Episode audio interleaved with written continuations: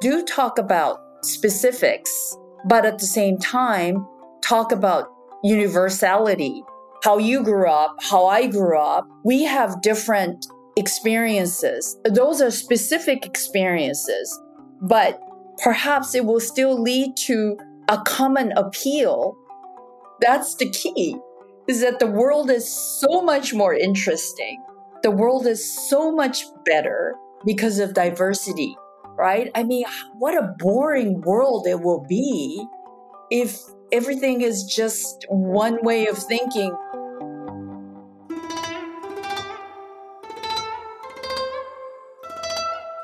Heyo, welcome to the Asian Detox Podcast, the podcast where we boldly reclaim Asian American prosperity. We have relatable conversations about how being Asian American shows up in our day to day lives, how money is deeply embedded in our culture, and how you can choose to define your own version of success in a world that tries to tell us how to be. I'm your host, TJ Wey, your hashtag very Asian, non binary, gluten and dairy free money habits coach, and I want you to know that you don't have to live in the boxes other people put you in. You can design your abundant life in a way that honors your heritage while enjoying a life of ease and alignment. And you can do it while making money and building generational wealth. Today, I am so happy to have Julia Huang as our guest on the podcast. Julia Y.C. Huang is the founder and CEO of Intertrend Communications, a multicultural creative agency known in the industry for creating deeply resonant and exceptional consumer experiences for leading brands. Taiwanese American born, Raised and educated in Japan and Taiwan, Huang went to grad school to study communications at the University of North Carolina at Chapel Hill. Having been raised in different cultural environments, Huang stresses the importance of community and civic engagement. She has received many accolades for her philanthropic activities, supporting arts and culture, both locally and globally. Welcome to the podcast, Julia. Thank you. Thank you for having me and congratulations on the podcast and on your way to uh, retire by 40. I mean, uh, when I grow up, I want to be just like you. So, I mean, congratulations and everything. Thank you. Thank you. Why don't you let the audience know where they can best follow you and the work you're doing? So, for a company uh, website, it's intertrend.com that just really kind of aggregates all the the work that we have been doing. So that probably is the best way to have a whole array of our work. Awesome and we will have that in the show notes so that it's easily accessible for everybody who's listening. I want to start out with a bit of an icebreaker. If your parents were to run into an acquaintance at a grocery store how would they explain what you do? What a great question they would for the longest time as I was in advertising and I try to explain a little bit in terms of what I did and what I do. You know, they had a very good comeback in terms of like saying that, oh, so you lie for a living. oh, no. know, I mean, it's like, that was a long time ago. So, I mean, since then, they've come around in terms of accepting that I do have a legitimate job, which is in, in the world of advertising. But now they do tell people that I'm in uh, marketing and communications. I think that when you described that, that sounded like something my dad would say.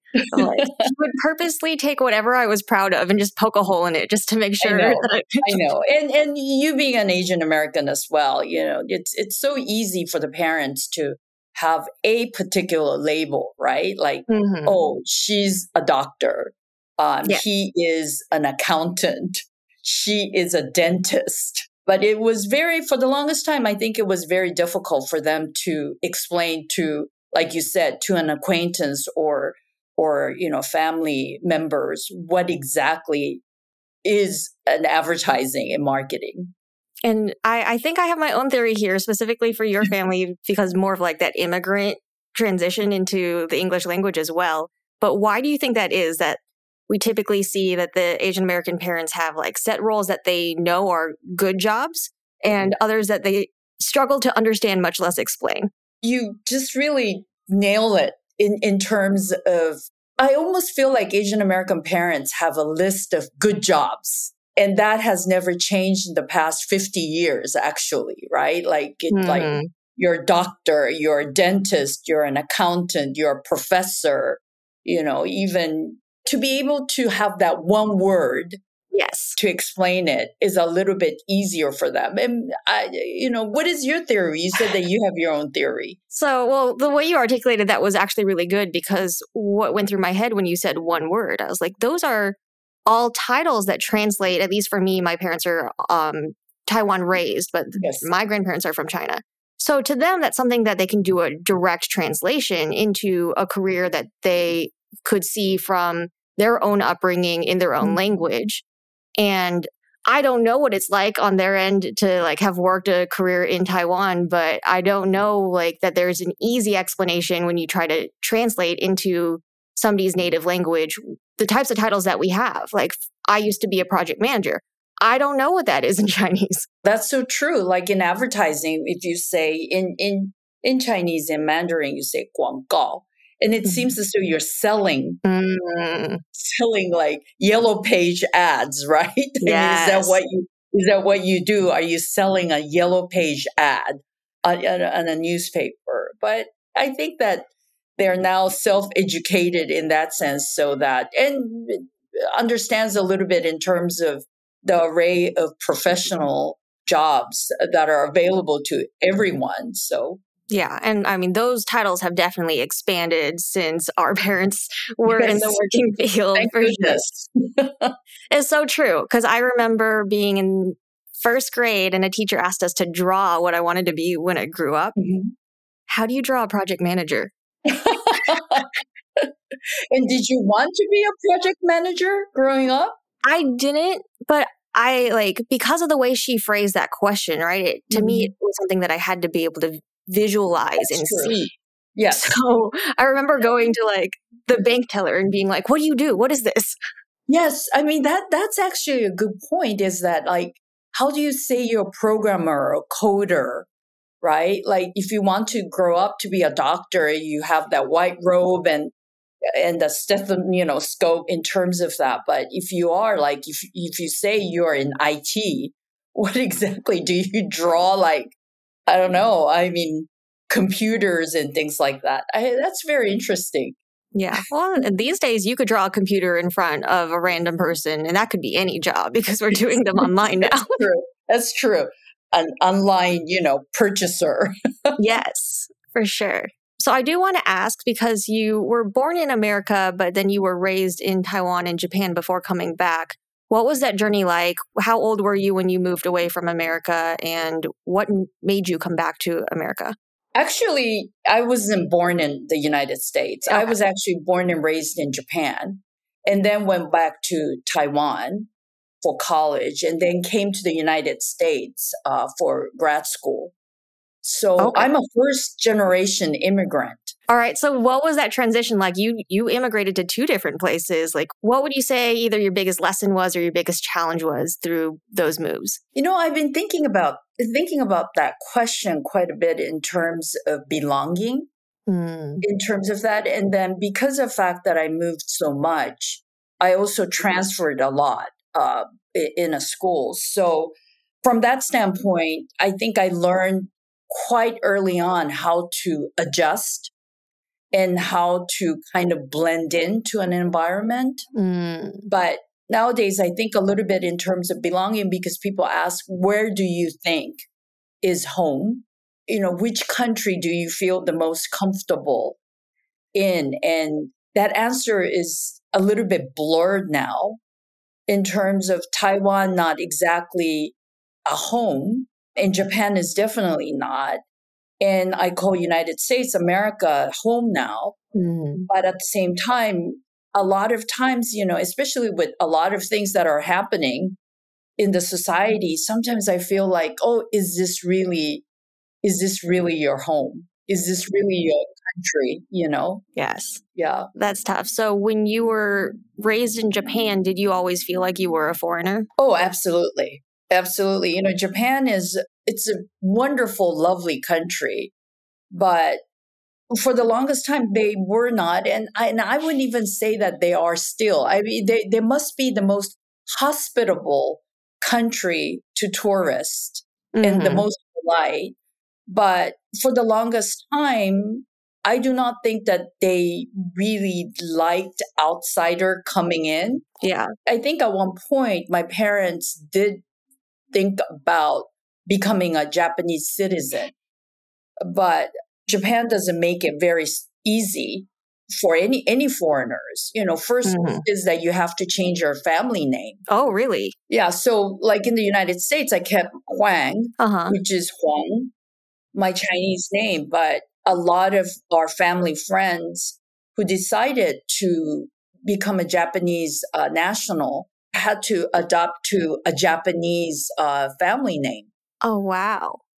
I'm just thinking of that in terms of like, I know that my last name, Wey, doesn't have a Japanese reading. Mm-mm. And my given characters actually don't either. So I actually took Japanese in high school, and that was one thing my teacher went through the whole dictionary and tried to figure it out. And she was like, nope, we don't got it. So Yes, yes. that would have been, I mean, there are outliers, you know, don't get me wrong. I mean, like, so for example, SoftBank's um, a chairman, Son Masayoshi, who is actually Korean Japanese. I mean, he kept his last name. Uh, there are outliers, but most of the time, I, at least in my, ge- uh, my generation, a lot of our family friend, like Wang, Mhm. Wang, they changed it to Oji. Uh, so it, instead of Wang, it's now Oji. So they Oh, had wow. to change it to a Japanese last name. wow, that's a lot. That was a kind of like a long answer to the question was that I don't think that Japan really made us feel like we were really a part of Mhm. society. And I think my parents also decided to leave early on. Uh, I think a lot of our family friends who made Japan their home, I'm pretty sure that they feel at home. But if you remember the book and the, of course, now an Apple TV show called Pachinko, Mm, that kind of, in some ways, in a very dramatic way, reflects how Korean Japanese had to adapt and and even if some of them don't even speak Korean, but they still felt like they were an outsider.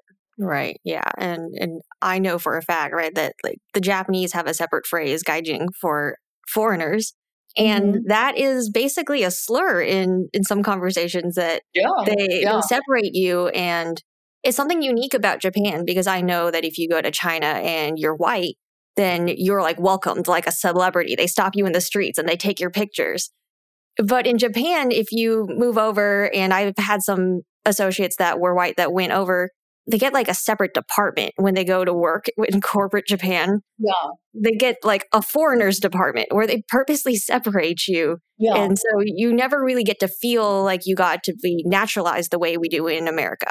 Yeah, yeah, and and it you know it goes both ways too. Is that you have this department of foreigners, and usually they're Anglo Saxons. Let's let's Mhm. still, you know, let's still tiptoe around that that issue.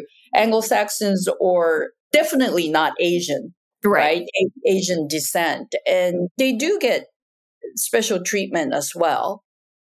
Both sides in terms of like you don't really assimilate or Mhm. I, I wouldn't say assimilate, but you don't feel feel like you're really you're always gaijin, like you said. Yes. Like even if you were to go into the expat areas, that that would probably Yeah. still be very Anglo-Saxon. Yes.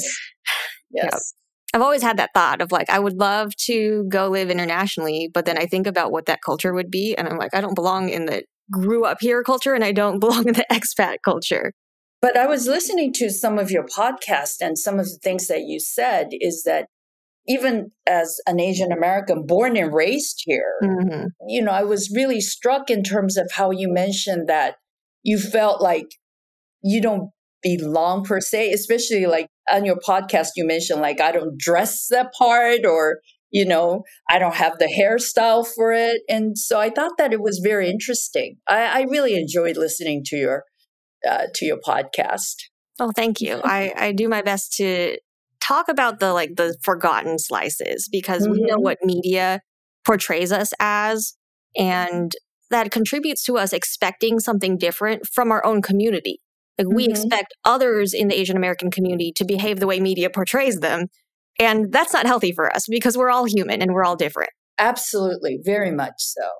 And one of the things that I know that we're kind of jumping around the topic is that one of the initiatives that we have called Make Noise Today, mm, uh, yes. the foundation was based on narrative plenitude that uh, was made famous by Viet Nguyen, who wrote The Sympathizer. And it was really more in terms of really wanting the society, American society, uh, to understand that there are many different kinds of stories, Asian American stories, and some of them are not great stories. You know some of them are sad stories some of them are happy stories but it, it really doesn't matter that there are a narrative plenitude. So it was very important for us to talk about kind of like busting ourselves out of really just having that one asian american story. Mm. So for our audience would you explain more about what make noise today is what you're doing with it how it came to be mm-hmm. Make Noise Today was an initiative that we started actually in the height of Stop Asian Hate. Mm-hmm. It's not that, I mean, if you think about it, it's not that Asian hate or violence against Asians did not exist. You know, it's not like it just happened overnight. I mean, it always, it always existed. It just that it didn't get highlighted as, as much as a couple of years ago uh, during the height of pandemic and, and we, we kind of know why mm-hmm. because of covid and the origin of covid and you know those kind of stories but and as you know a lot of stop asian hate initiatives came about with different organization uh, and everyone was just really doing their best in terms of highlighting and wanting to stop asian hate and so what we thought was that we really didn't want to focus too much on that on in anger. terms of stopping the Asian mm-hmm. hate or the Asian violence. But we really wanted to make sure that the Asian stories did not stop as hashtags or just stop as, as a headline on a newspaper and really just wanted to encourage Asian Americans or friends and family of Asian Americans to tell the stories, experiences, of Asian American stories. And, and that's basically why we started Make Noise Today was really for us to, to really make noise because, you know, growing up as Asian Americans, I, I think your generation is a little bit better, but for our generation, it was like, oh, you know, don't speak up. Mm-hmm. It might be better if you blend in mm-hmm. and it become a little bit invisible because if you stand out too much, nothing good is going to come out of it. You know that especially in our generation i think that that was basically what how we were taught. Not just asian americans but asians in general i think. And so we just wanted to to encourage people to speak up and to make noise and be a little bit annoying. Permission to be annoying because I, I, totally hear you. My parents are definitely, they are also immigrants. So they still held on to this concept of like children are meant to be seen and not heard. So we got that bit. And then as a female, that my mom was like, well, girl, like quiet girls attract boys. so yes. we get those messages. And then in America, we have this model minority concept where we get held up as the of not causing trouble. So I love that when you the even the name of make noise today and and saying like be a little bit annoying, share your story, be louder. And like we need to hear that because we're actually mm-hmm. counteracting some societal programming that we have that has us compelled to be like in the dark. Like I found it in my business journey, getting on social media was very difficult because I was fighting that imperative. So the fact that you're at, telling people and encouraging them to be more annoying, and most likely, like you'll get some that find a way to be extremely annoying, but most of them are are fighting their way all the way to neutral, even. Yes, yes, it's so true. Like you know, even during the COVID, in the height of the COVID, and because I have to watch myself as well mm-hmm. too, is that I don't revert back to that state of mind like oh, let's don't stand out, right? So even in, during the height of COVID, some of our younger staff members were slurred some racist statements, like walking on the street. And good for them is that they spoke up and say, you know, that's not right. That's just, just not right. And then my maternity instinct kind of kicked in and I said, Oh my God, please don't do that. You know, Mm-hmm. uh, please don't have eye contact with those people. Just keep your head down and just walk away, right? And then I have to just really kind of have to catch myself and say, but that's not that's not right. Mhm. You know, you have to call people out. yes. You have to speak up. But I, it's almost like you have to remind myself that I can't revert back Yes. to Right. what is a comfortable way of dealing with these issues. Right. There's what is comfortable, what is safe for you as the individual. I mean, there's definitely situational awareness that has to go into it. And that's why I've seen like there's efforts to do more self defense with Asian Americans so that they do feel comfortable if they they feel called to call in those comments and and speak Mhm. up that they're empowered both physically and mentally to to hold up to that. But it's I agree, it's not something that you get to decide, yes, that's how you want to show up in the world, but it's not going to Mhm. happen every day. And there's no expectation that you should, right? That when it feels right for you and you feel aligned to to say something back, then we love that in the world. But everybody has days where they just need to feel safe or they just want to get home. They don't want to get into this argument and they're going to take what might be considered like the sa- safe or easy route. Um, and I, I don't want anybody to feel bad that once in a while that does happen. Yes. Oh, absolutely. I, I mean, even during the Stop Asian Hate, I talked professionally to a lot of uh, people in terms of what we can do. And what I found out was that people have their own pace as well, and we have to respect that, Yes. right? Just because a particular person is not speaking up doesn't mean that they don't have a point of view. So, Make Noise Today, again, in terms of narrative plenitude, was really uh, just to let people know that there are so many different ways of telling our stories. I love that because it was so easy during the height of the anti Asian hate narrative to get angry, to be defensive, Mhm. to fight back with fire.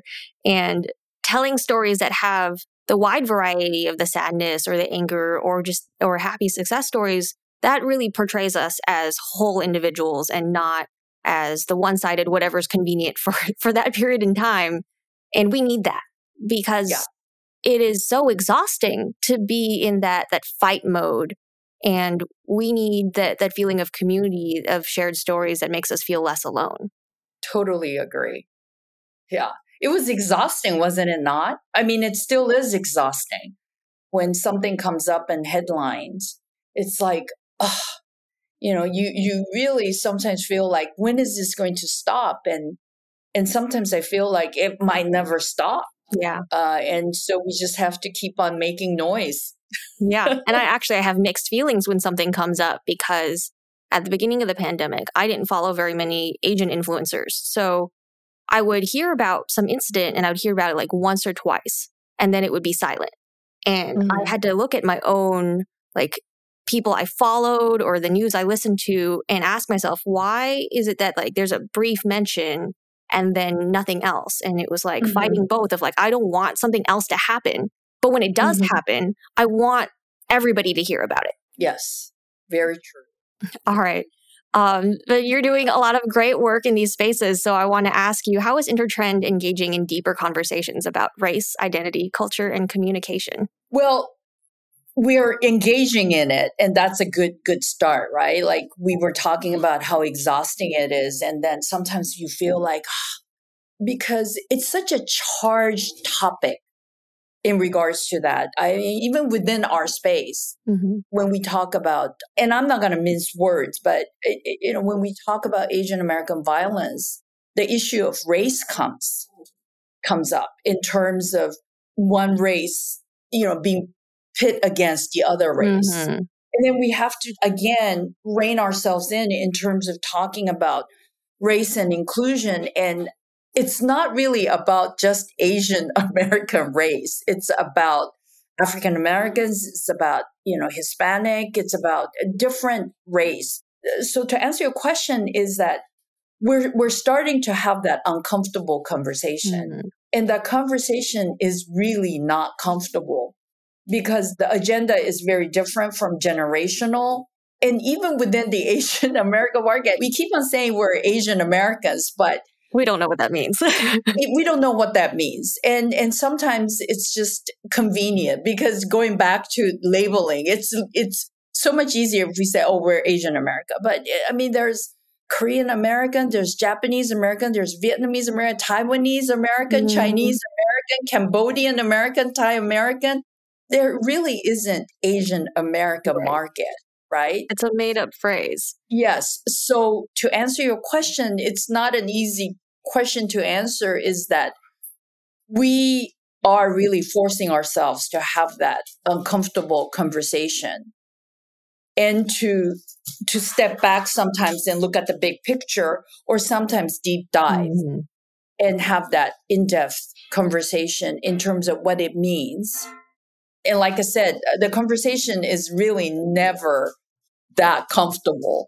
I've had these conversations with some of my business friends, and you usually have to pause and you have to question why you feel a certain way. Or when you're starting to get defensive, that you need somebody to call you in and say, hey, like, do we need a breather? Or to look at it from a different perspective. So I commend you for doing that work. And I really appreciate that you're so conscious of it, that you recognize that it's not comfortable and you're doing it anyway.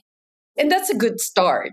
I mean, it's not an easy start, but that's a good start that we know that the conversation is not going to be comfortable. Like I said, it's it's a start. Talking about whether or not it's comfortable, it really makes me think that sometimes, at least in my family, if it wasn't comfortable, we didn't talk about it at all. Like, so again, we're finding that imperative. That's great. I mean, that's a great environment that you can have that conversation because sometimes, you know, people just kind of clam up. Yes it's something to to practice if you're not used to it. And then like there's outs, outside of the the race DEI conversations, there's the book Crucial Conversations, and there's other like radical candors. This shows up in the business world all the time as a way to ensure that you're making great decisions by listening to all of the perspectives, that they're challenging your assumptions and adding the race or the other minority statuses as color to mm. it, like really enriches it because we recognize like we have all the stats saying that having these perspectives, gender, disability, all of those really only increases creativity. So I'm, I'm just glad to be living in a world where we're starting to do something about it. That's the key is that the world is so much more interesting. The world is so much better because of diversity, right? I mean, what a boring world it will be if everything is just one way of thinking or i think that diversity makes everything so much more interesting. I, I mean think food. Yeah. Food I mean, that's the easiest way to relate to other cultures. I, I mean can you imagine if there's no diversity in food? What i mean i can't i can't even fathom I would argue, though, if you go to the UK, that they they don't have as much diversity as they could. they're trying. They are. They're trying their best. Uh, I mean, I, I, I, do have to give our British friends a little bit of, um, you know, little bit of kudos. Is that it is getting much more interesting. It was horrible. It was horrible, like decades and twenty years ago, but now it's getting quite interesting now. So, yes, for sure. So, on that topic, what is your your favorite ethnic dish? oh, you know, that question comes in terms of when I go on business trip, you know, long business trips. I mean, what what do I come back and then what do I crave the most? Any kind of noodle dish, but Asian noodle dish. Yes. You know, and it has to be soup based. We we need to go out and eat, Julia.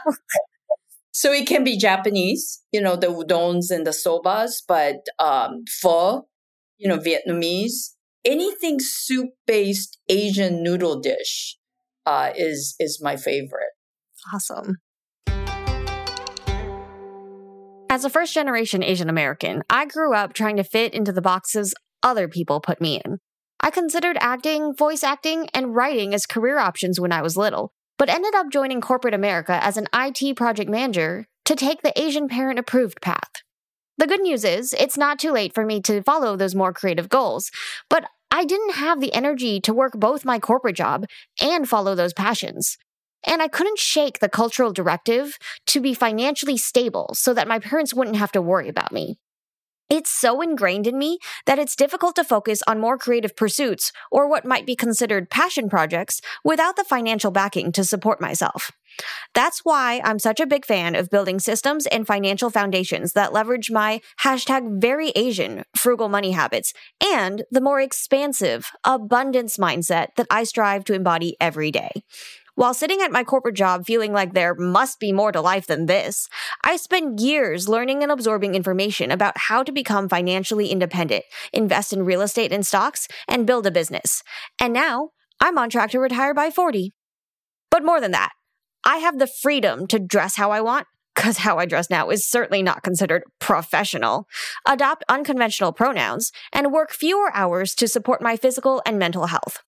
I get to choose what clients I work with, who I spend time with, and what boundaries I need to set in order to keep the toxic expectations and hustle culture at bay.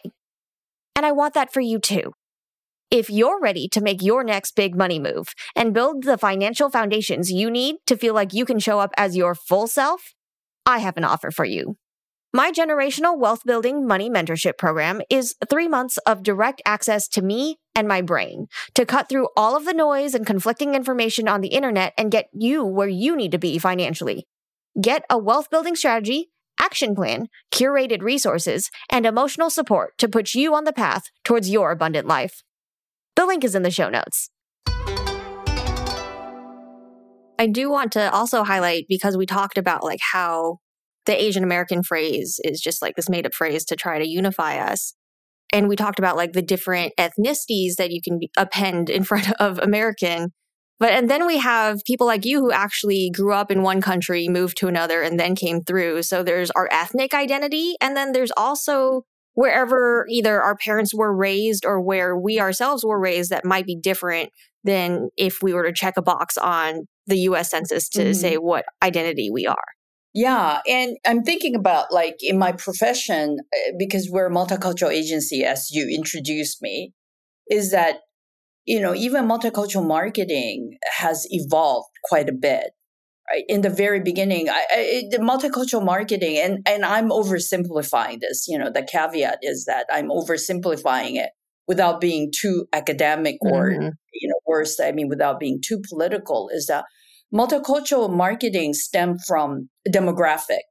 Census information is that a lot of you know this the census information showed that there is a diversity in our world. Now it's I, I mean because it was other right because we we're finally officially let into the country. Yes but asian americans are now like part of the census information.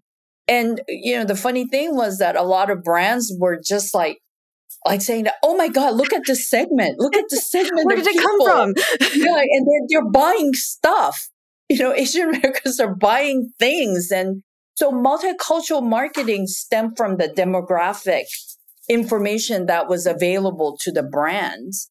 But the past 30 years, even multicultural marketing has evolved quite a bit mm-hmm. in terms of what it means. And then, like I said, without getting too political or philosophical or too ideological, there's in the past 10 years i would say that there's a, a, a little bit of discussion in terms of what multiculturalism means mm. right? Like in terms of like is it is it really necessary? Oh is it that important to only focus on people's a different different point of view can we all get to, to get, get along and, can we all be the same have the same solutions yes so there's that conversation in terms of total marketing being kind of like a, a dirty word mm. in this world of multicultural marketing. And so in the past couple of years, you know, we have been embarking on this study of polyculturalism.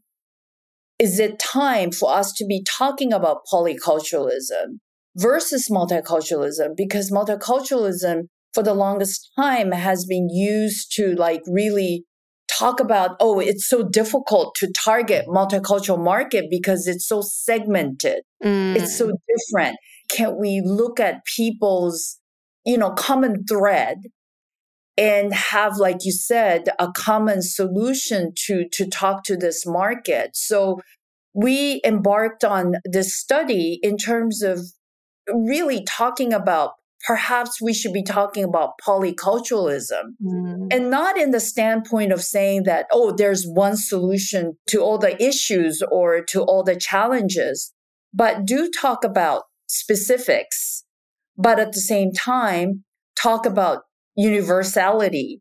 Like, mm. you know, mm. we, we all, like how you grew up, how I grew up, we have different experiences. Those are specific experiences, but perhaps it will still lead to a common appeal Yes. even with the specifics like you know how you just really when i talked about oh you know asian soup based you know noodle and i saw your you just said oh dude we should eat together you know you're obviously much younger than me you were born and raised in the united states but that appeal there's a clear bond right? there is a universality that stems from specifics. And we wanted to really deep dive with our polycultural research in terms of talking about that, not really to just lump everything together and say, here, here's one solution, but really look at what are the things that are specific? What are the things that differentiates us? But at the same time, there's that commonality that might be interesting in terms of talking to any market for that matter. Yes. But, but in our, you know, in my space, specifically to all the Asian American segments. Okay. So I want to make sure that I'm clear on the difference between the multicultural versus the polycultural. What I'm hearing is that multicultural is this concept that you can take the Asian American segment and then subdivide it again and assume that we're going to say stay like pure blooded. That like growing up, my mom actually did when I was really, really young say that she wanted me to marry another Chinese person. Yes. And then eventually she learned that that wasn't going to make me happy or that my chances of, were low that I would find specifically a particular ethnicity to be partnered with. So that opened up. And uh, my first guest interview was actually somebody who is Filipino with a Latino husband and her family is mixed. So when we talk about polycultural, we're bringing in this assumption that you can't keep us separated as human beings. Actually, one of the my favorite sci-fi fantasy books says that people are not marbles. You can't separate them by color after you mix them together. Like once you put them together in the melting pot that is America, it's very difficult to say that they're clearly one or another. So when we talk about more common threads and themes that are, themes of appeal, like polycultural sounds a lot more reflective of reality. Yes. Yes. And, you know, I don't really like to use this term too much, but people talk about like melting pot, melting pot, right? But mm. multicultural communities uh, is no longer accepting that idea of melting pot nirvana. I mean, that's just a myth. And like you said, like more, it's never going to happen. So in that same analogy, we started to use that term a salad bowl because basically mm. the ingredients within that salad bowl. I don't really like that term, but you get the analogy. A little bit easier to visualize. Yeah, the salad ingredients are individual and you know, but the reason that I don't mm-hmm. like that term is that you're still using a sauce that is covered, right? There's oh. one sauce that is covering oh. all the ah. ingredients. I have a little bit of problem with that, but yeah, it, it, makes it so like you're you're like covering everything with the same flavor, yes, right? Like yes, but at the same time, I understand because the melting pot nirvana analogy was used for such a long time. I understand why it kind of evolved to the the salad bowl concept. But basically, uh, and, and really, the revelation is that becoming solely an American is not the end aspiration for any yes. segments or you no, know specifically for for Asian Americans. I mean there is so much dynamic experiences. And again going back to make noise today in terms of narrative plenitude is that there is such a multitude of experiences by by us, you know, generational or even segment yes. or lifestyle life stage um, experiences that, especially for your generation, you guys are really becoming the protectors of being vibrantly colorful and hypercultural. We try. yeah, no, I, I and I think it's just wonderful that the younger Asian Americans are becoming hyper cultural in terms of that. In our generation, well, we were talking about, well, don't stand out, you know, mm-hmm. I mean, don't be that different. Now it's like, wow, it's it's great. Yes. Or what we talk about, like in the marketing world, having a niche is actually a benefit. And and in the the people of color space, we talk about the concept of what is your culture add And when you say culture, you usually think, okay, what is my like ethnic background? and what is my the culture of my family so it's a very clear tie that there's actually value in what's different about us and i would say that my generation like i'm in my early 30s that i agree that we're very much like working towards being that that hypercultural because i would say for me like born and raised here there was a period in my life where in my teens and early 20s i was actually trying to be like purely american without any of the qualifiers mm-hmm. and i've clearly learned that that's not that's not bringing everything i am to the table mm-hmm. that's leaving a lot of my culture behind things that i either don't want to forget or if like my parents cooked a certain meal that i loved as a kid and i still haven't learned how to cook it i mm. better go learn to cook it now because i'm at the stage where i'm I have enough perspective in my life of having tried to do one or the other and now realizing that there's an opportunity to do all of it together. And then also because we have the internet and we're capable of sharing all of these with everybody, it's very obvious when we do it. Yeah. And how wonderful is that? You know, going back to diversity and this different cultures, like bringing colors and and it just makes the world so much more interesting. Yes, for sure. There are so many like Asian aesthetics that I hadn't looked at in a long while. And then I was working with someone in the branding space and talking about how I wanted to bring the Asianness out in my brand. Mm-hmm. And we brought up like Tokyo City pop style. Mm-hmm. And immediately was like, oh, that's so nostalgic. Things like Sailor Moon and all these things that as a kid, you forget that like things like Jackie Chan Adventure existed. And then you go in, into the real world and you forget that like those were so influential. So yeah. it's so nice to yeah, be able to bring them back. You're going too retro now.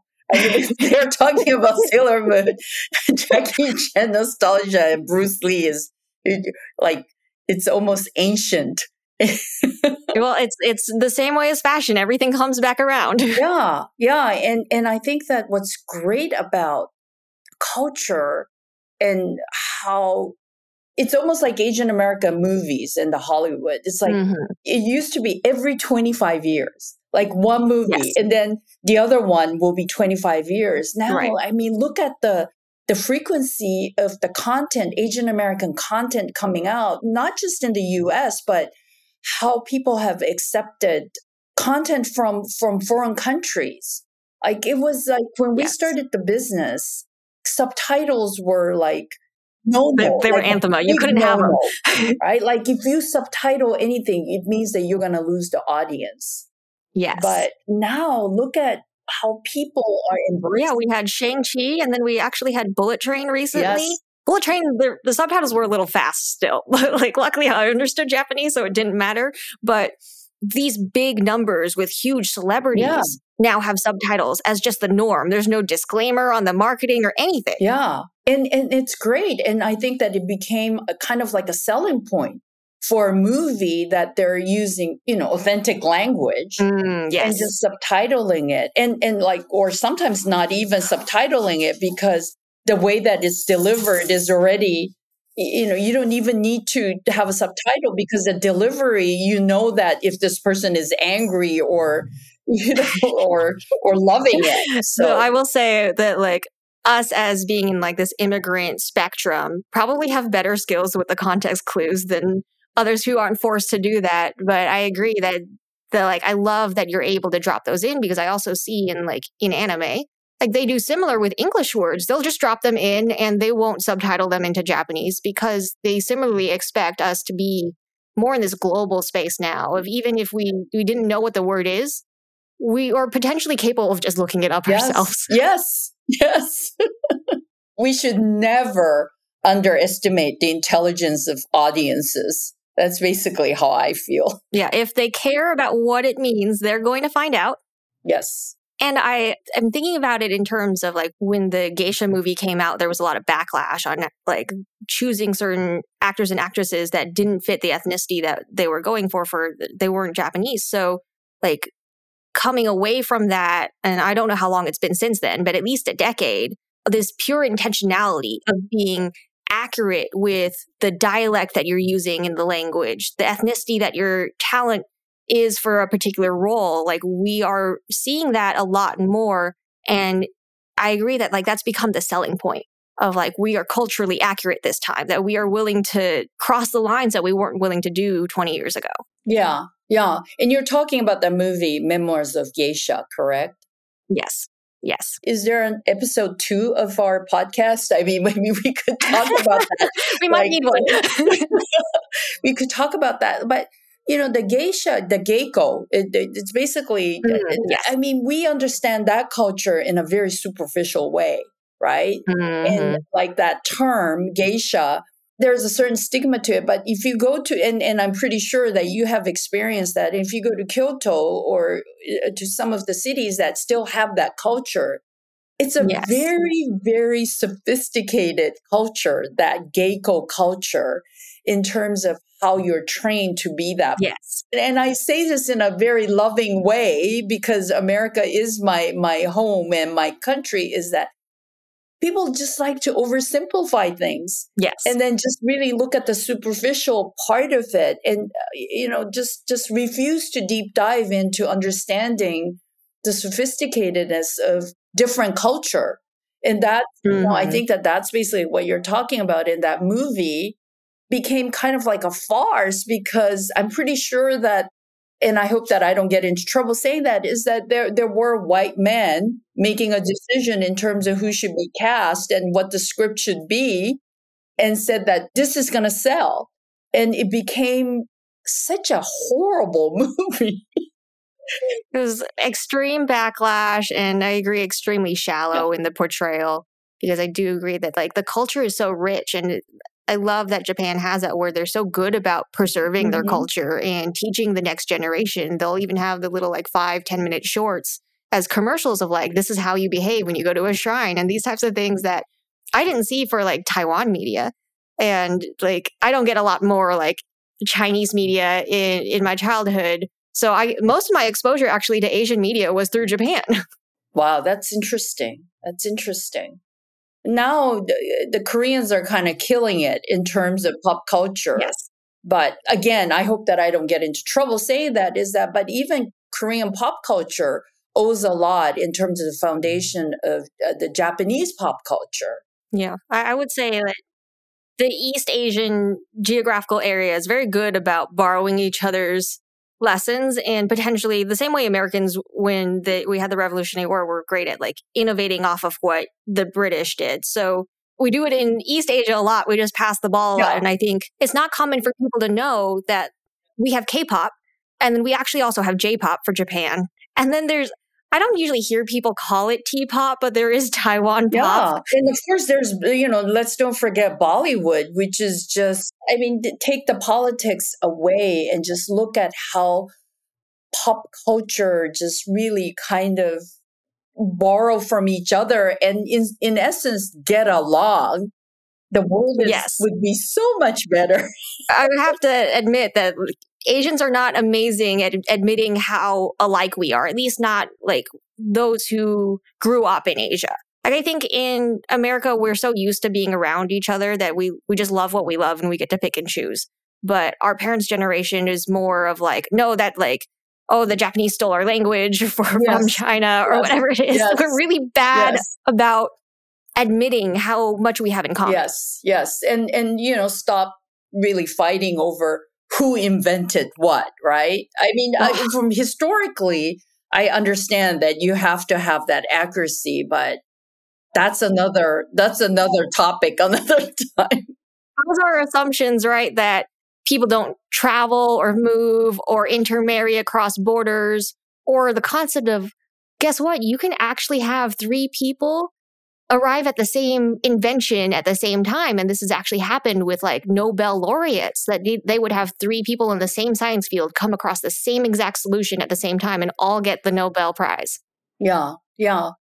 In some ways, we talk about like cultural, you know, appropriation and the mm-hmm. backlash mm-hmm. or, you know, whether or not it's appropriate or not.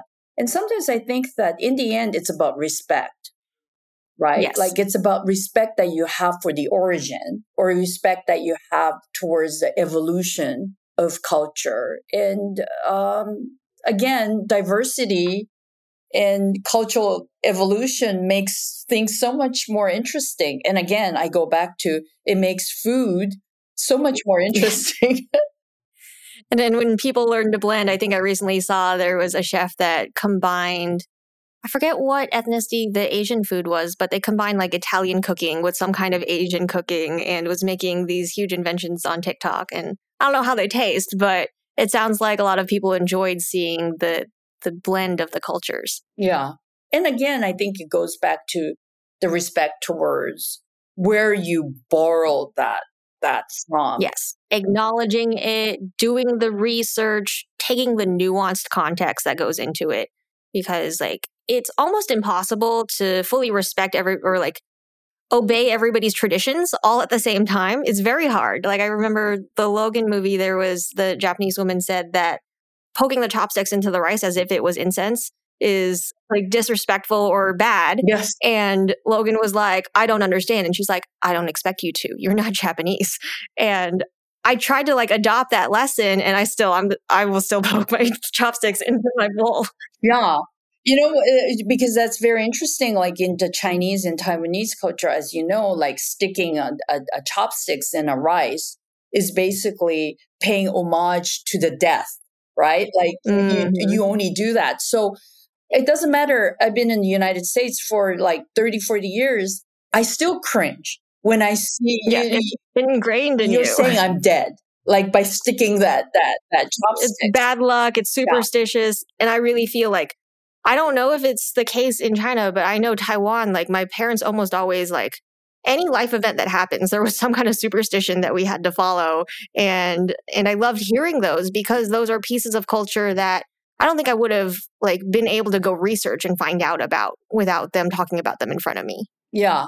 And like you said, you you shouldn't expect people to know, but I do expect people to respect that tradition, right? And not say, "Oh, that's ridiculous." Oh, that's the most stupid thing that I've ever heard. You know, you don't have to understand it, but you do have to respect the culture that that follows that tradition. So, yes there's a difference between when somebody informs you of a certain like cultural tradition and the way your reaction is either disrespectful and derogatory or you can say oh that's actually really cool. Mm-hmm. And that's kind of what i want to do with this podcast is show like there's some contrast that we do across our cultures but also what's really in common with each other. And then there's always some little tidbit that's just cool cool fact. Not everybody has to adopt what we highlight but it's great to like help us color and understand the the shifting perspectives that we have of why we don't all come to the table feeling like we have a common set of societal rules mm-hmm. Because we don't. We would it would be easier if we did but we don't live in that world anymore. And in some ways, you just explained the polycultural world. yes mission accomplished. that evolution from multiculturalism to polycultural world you know we it's kind of a pity that this kind of discussion can take place without being too ideological or even political right? Mhm. as a first generation immigrant sometimes i i don't understand. I don't understand but at the same time i i have to respect how it triggers something. Like you know, this morning I was just listening to again another discussion in terms of um, critical race theory being such a Mhm. you know a charged issue, and I really don't understand why it's so difficult to have that point of view and talk about it and feel like it's so politically charged. And and I Mhm. do hope that podcasts like yours and people like you really encourage discussion and to not really make me understand per se, but at least allow me to understand your point of view. Yeah. It's to ask the questions that we we take for granted that we shouldn't have to ask for whatever reason. I always go back to the concept of going back to my parents and asking why they don't like a certain thing or they don't understand when I get triggered Mhm. by something. Mhm. And I know as a kid, like no expectation of kids to do this, but as adults, we have the opportunity to ask, "Hey, in in your perspective, like what is this like or why does like is this normal for you if a certain behavior triggers me but not them?" Mm-hmm. And in the end, communication. Yes. It's communication, not really not really to change my mind or change your mind, but really to kind of understand your point of view and understand that there are differences in opinion and to have that conversation you know? Yes to, to have that open dialogue which i think is is is a transition most of us have to go through to recognize just how big of a deal like open communication is and hearing out the other person's perspective and it's a big part of successful leadership mm-hmm. much less understanding your own background and heritage or if you're trying to understand a separate culture like being able to talk through the times that you get frustrated with each other mm-hmm. yeah that's the real world. Yes. so sorry, everyone. You have to learn to talk to each other, okay? yes, come on, get with the program. well, Julia, it has been so great having you on. I do agree that if we find an opportunity to um, have you on for a future episode, we should definitely do that. Um, but I just had so much fun, and thank you for joining us. Oh, the pleasure was all mine. I had so much fun. And and you know, congratulations. Congratulations on everything that you have achieved and I still need that note in terms of how to uh, how to retire by 40. I need that. 40 has long gone, but I, I still need that. we can talk. Okay. All right. Well, thank you. Thank you, TJ. I know that something in this episode left you feeling, oh my God, that's so me. And I want to hear about it. Leave a review on iTunes or tag me on social media and share your relatable story with us so that we can normalize our experiences as Asian Americans and help more people feel safe to step outside of the box. I can't wait to hear about it. You can find me on Instagram at tj.wey and don't forget to design your abundant life.